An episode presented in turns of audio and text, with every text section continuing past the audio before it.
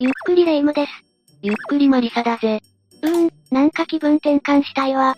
ストレスでも溜め込んでいるのかレ夢ム。そうなのよ。だから走ったり、爆食いしたりって、いろいろ試したんだけど、まだモヤモヤが残るのよ。ほう。なんかこう、高速道路を思いっきり走りたい感じなの。免許持ってないけどな。車の運転って楽しそうよねレ夢ムの場合、免許取得までの道のりが遠そうだけどな。失礼しちゃうわ。でも、トンネルだけは運転したくないわ。あんな怖い場所、走れる気がしないもの。まあ、トンネルはただでさえ暗く、ひんやりしていて、どこか異次元にいるような錯覚を覚えるよな。でしょでしょトンネルにはお化けも出そうだし、絶対に無理よ。では今回は、そのトンネルに注目して解説していこう。ってことは、お化けが出るトンネルってことかしら冴えているな。今回は6つの心霊トンネルを集めてみたので、ランキングにして紹介するぜ。すでに鳥肌がすごいわ。では早速解説スタートだ。最初の第6位は、旧メキトンネルだ。いきなり物騒な名前ね。このトンネルは、三重県のメキ峠にある、最強心霊スポットなんだ。最強。まあ、名前からしてヤバそうな感じは伝わるわ。現在は使われておらず、扉はどちらも封鎖されている。しかし片方の扉は、稀に半分ほど開いている場合があるらしい。あら、完全に封鎖されていないのね。ところが、この半分だけ開いている。という日に出くわしてしまうと、不幸な目に遭ってしまうと言われているんだ。ええじゃあ、もしその日にトンネルに入ってしまったら、では、旧メキトンネルの由来をここで紹介しよう。もともとは、トンネルの名前に使用したのではなく、この一帯がメキ峠と呼ばれていたことから始まる。この一帯が曰くつきってことちなみに、由来につながる説がいくつもある。例えば、人食い鬼がいたという説だ。ひ、人を食べる鬼ですってこの一帯は昔、お伊勢参りへ向かう難所だったそうでな。足場が悪く、何人もの人がここで命を落としたらしい。それは不幸ね。そしてもう一つ、鬼に食われた女の幽霊が出てくると恐れられていたんだ。昔から、ここには人食い鬼が存在していたらしい。もし本当にいたとしたら、かなり恐ろしいわね。他には、ここが乳母捨て山に使われた場所で、捨てられた老婆が鬼と化して、人々を襲ったという説や、女性用の処刑場がこの近くにあって、処刑された女性の霊が、鬼と呼ばれて出没した、なんて説もあるんだぜ。すべて、女性の霊が関係しているのか。そして、このトンネルでの心霊現象もやはり女性にまつわるものが多い。どんなことが起こるの写真を撮ると、顔や手が映り込んでいたり、カメラそのものが故障したりするらしい。さらにこのトンネルは、真夏でもとても寒い。今まで冷え性とは無縁の人がトンネルに入ってからというものの、冷え性になってしまったという話もある。絶対、女性の鬼の仕業よ。昔から、女性の悲劇に見舞われたというこの一帯は、むやみに足を運ばない方が賢明だろう。続いて第5位、中村トンネルだ。ここは香川県にあるトンネルで、正式名称は、立石隧道。そのため旧立石トンネルとも呼ばれている。ここにもやっぱりお化けが昭和18年に竣工された全長120メートルほどの割と小さなトンネルで、中はかなり狭く、対向車が来たら結構怖いぞ。それは運転も命がけね。さらに素掘りのトンネルで、中がゴツゴツしていてな。間近に見ると、岩肌が生々しく感じられて、かなりおどろおどろしい。これは、夜に訪れたら危ないかもね。そうなんだ。このトンネルは昼間でも恐ろしいが、夜は相当やばい。照明設備も整っていない場所だからな。心臓が弱い人は、おすすめできないぜ。暗くて不気味なだけじゃなくて、お化けも出るんでしょああ。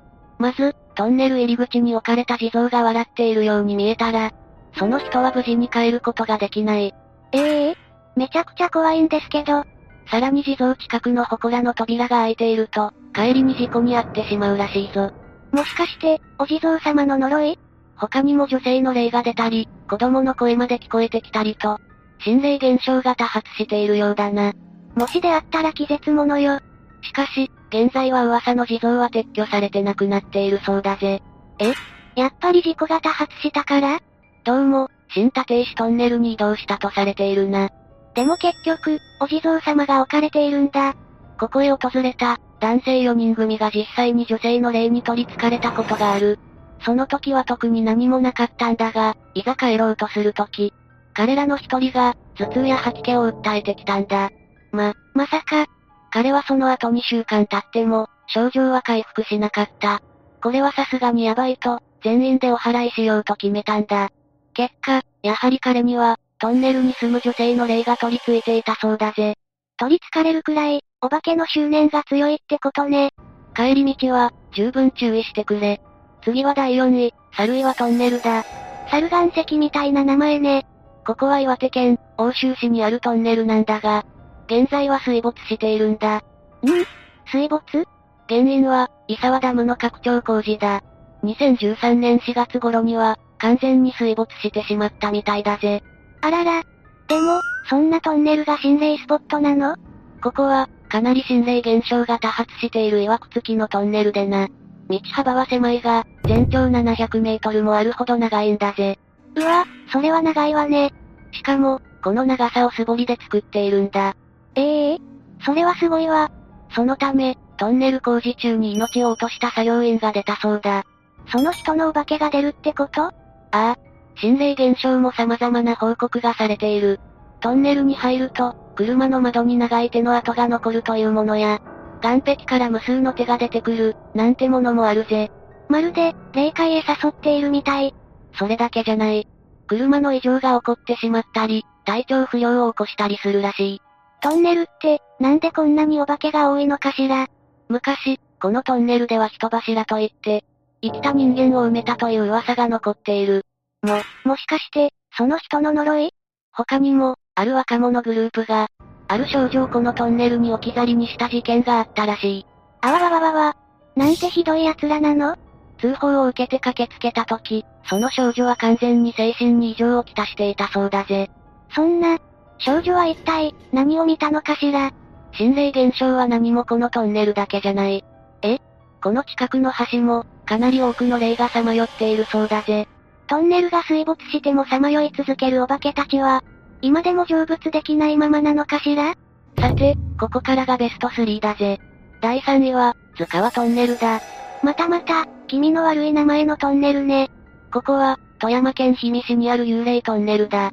明治30年代に素掘りトンネルとして完成されてから、1970年代に新たにトンネルが開通されたことで、廃道になってしまったトンネルだぜ。やっぱり、ここも素掘りトンネルか。塚川という名前の由来は、かなり昔になるが、近くに処刑場があったという噂から来ている。うわわ、処刑場そこで打ち首にされた罪人の首を、近くの川に投げ捨てたことから、塚川という名前がついたそうだぜ。残酷すぎる。ただ、塚川トンネルの曰くはそんなもんじゃない。他にもあるの以前、トンネル内で女性が自ら火をつけて、命を絶ったという噂もあるんだ。ひえー。火だるまって、めちゃくちゃ怖い。そんな曰くだらけの図鑑はトンネルで起きる心霊現象は、トンネルを通過した後に、なぜかタイヤがパンクしてしまったり、帰宅後に金縛りに襲われたりと、奇怪なことが多い。きっと怨念まみれなのね。そして、さらに恐ろしいのは、近くに設置されている地蔵だ。あわわわわ。このトンネルにもお地蔵様がいるのまさか、他にも何か起きたんじゃ。図鑑はトンネルは現在、廃トンネルになっているんだが、どうも、原因不明の事故が相次いだという噂があってな。原因不明って、それじゃあ、お化けに取り憑かれたから事故った、とかじゃないわよねだが、実際にそんなに多くの事故があったかは分かっていないんだ。ええ確かにトンネル内の道幅は狭いため、事故は起こりやすいと言える。ちなみに、この地蔵の目からは血が流れてくるなんて噂もあるぜ。いやー、そんなの見たら、呪われちゃう。まあ地蔵も、何のために設置されているかは謎だ。おそらく、何か恐ろしいことがあったんだろうな。そんなに不吉な噂がたくさんあるなんて、よっぽどここは、恐ろしい場所ってことなのね。さらに追い打ちをかけるが、塚川トンネルまでの道のりは、白骨街道という名前になっているそうだ。白骨それって、完全に処刑されたっていう話に通じるんじゃ。しかし、地元の人もなぜこんな奇妙な名前になっているかは、わからないそうだぜ。もう、あちこち曰くだらけで、絶対近づきたくないわ。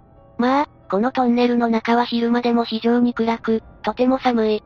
しかも中に入ると、空気がとてつもなく重い感じもするらしい。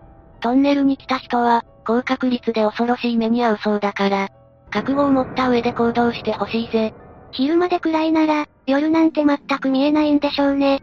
続いて第2位は、下仁田トンネルだ。ここは群馬県下仁田にあるトンネルだ。正式名称は、お坂坂トンネルというぜ。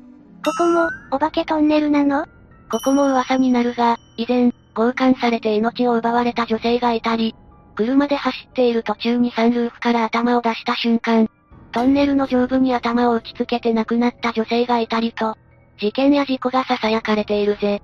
どちらも怖い。しかし本当のところは、このトンネル近くに火葬場があってな。おそらく、それが一番の心霊現象につながっているものと考えられている。火葬場ですって多くの心霊現象が報告されているが、車の異常を訴える人が多いな。あとはトンネル内で、謎の大きな音を聞いた、という人もいる。実際に、この下似たトンネルで体験した人の話を紹介しよう。ある会社に入社したての A さんが、上司たちとゴルフ場に行くことになったんだ。目的地は群馬県にあるゴルフ場だ。A さんは、上司や先輩らと楽しくゴルフを楽しんだ後、上司が寄り道したいとのことで、先輩が車を運転して、この下似たトンネルを通ることにしたんだそうだ。ああ、もう怖い。トンネル内を走行中、A さんは急に感じたことのない寒さを覚えた。それだけじゃなく、なんとなく異様な不気味さまで感じたらしい。ああ。これは近くにお化けがいるわね。そのままトンネルを抜けて目的地まで着いたものの、車を運転していた先輩の顔が、青ざめていることに気づいたんだ。あら、なんか嫌な予感。 A さんは気になって先輩にどうしたのか尋ねても、先輩は、あまり語りたがらない雰囲気だったそうだ。先輩、どうしたのかしら帰りになって、再び下似たトンネルを走ることになった一行だったが、A さんはまたしても異常を感じたんだ。今度は何を急に A さんの左手首が冷たくなった瞬間があった。それと同時に、A さんの耳元で声が聞こえてきたんだ。ねえ、どこへ行くのいやー、パッと左手首を見ると、女性の細い手が A さんの手首を握っていたらしうわうわうわ。お化けが出たわー。い。異常事態は A さんだけにとどまらなかった。なんと急に車が動かなくなってしまったんだ。ちょっと、絶対絶命じゃない。先輩は焦って、エンジンを何度もかけようと必死だ。なんとか車が動いたと思いきや、A さんの耳元には、遊びましょう。と女の声が聞こえてきたという。呼ばれてる。その後なんとかトンネルを抜けてほっとしていると、A さんはドアミラー越しに映る、二人の女性の霊が浮かんでいるところを、見てしまったそうだ。やっぱりここで亡くなったという女性の霊だったのね。一人は片腕がなく、もう一人は下半身がなかったそうだぜ。ううその後先輩は、最初にトンネルを通った時のことを話してくれたんだ。どうも車のハンドルを取られたらしく、思うように運転できなかったばかりか。女性の声で、帰らせないわ。と耳元で囁かれていたらしい。先輩はこの時、バックミラーに映る女性の霊が手招きしている姿を、見てしまったそうだ。先輩は、すでに見てしまったのね。女性たちのお化けは、A さんたちをあの世へ連れて行こうとしたのかしら帰らせないとか、怖すぎるもん。ああ、危なかったよな。下似たトンネルで出会う女性には、要注意だぜ。では最後に行こう。第1位は、宮中愛トンネルだ。最後のトンネルはどこにあるのここは現在使われていない、福岡県にあるトンネルだ。あら、現役じゃないのね。明治時代に工事が始まり、その後開通。長さは、432メートルもあるそうだぜ。うわぁ、作業員さんたちの頑張りが伝わるわね。しかし宮中愛トンネルを通るためには、険しい道のりを渡る必要があって、かなり困難なものだったそうだ。その後昭和42年に新しくトンネルが開通されるも、交通量増加による理由から、平成19年にも新しくトンネルが作られている。時代の変化によって進化を続けているのね。そんな時代の変遷によってハイトンネルと化した宮中愛トンネルでは、心霊スポットとしてもかなり有名なんだ。どんなことが起こるのかしら心霊現象が起こると、どうしても遊び半分に見に行く人が出る。そうね、好奇心でみんな行っちゃうわよね。だが、その肝試しで訪れると、帰りに必ず事件や事故に巻き込まれる。なんて話があるんだ。それって、つまりたたりに近いって感じね。近くにある中愛峠自体、曲がりカーブが多くて走ることも難しいらしい。そのためハンドルを切れずに事故ってしまうみたいだな。さらにトンネル内では、女性の霊がいるそうだ。また、女性のお化け中でも恐ろしいのが、トンネル近くにある公衆電話だ。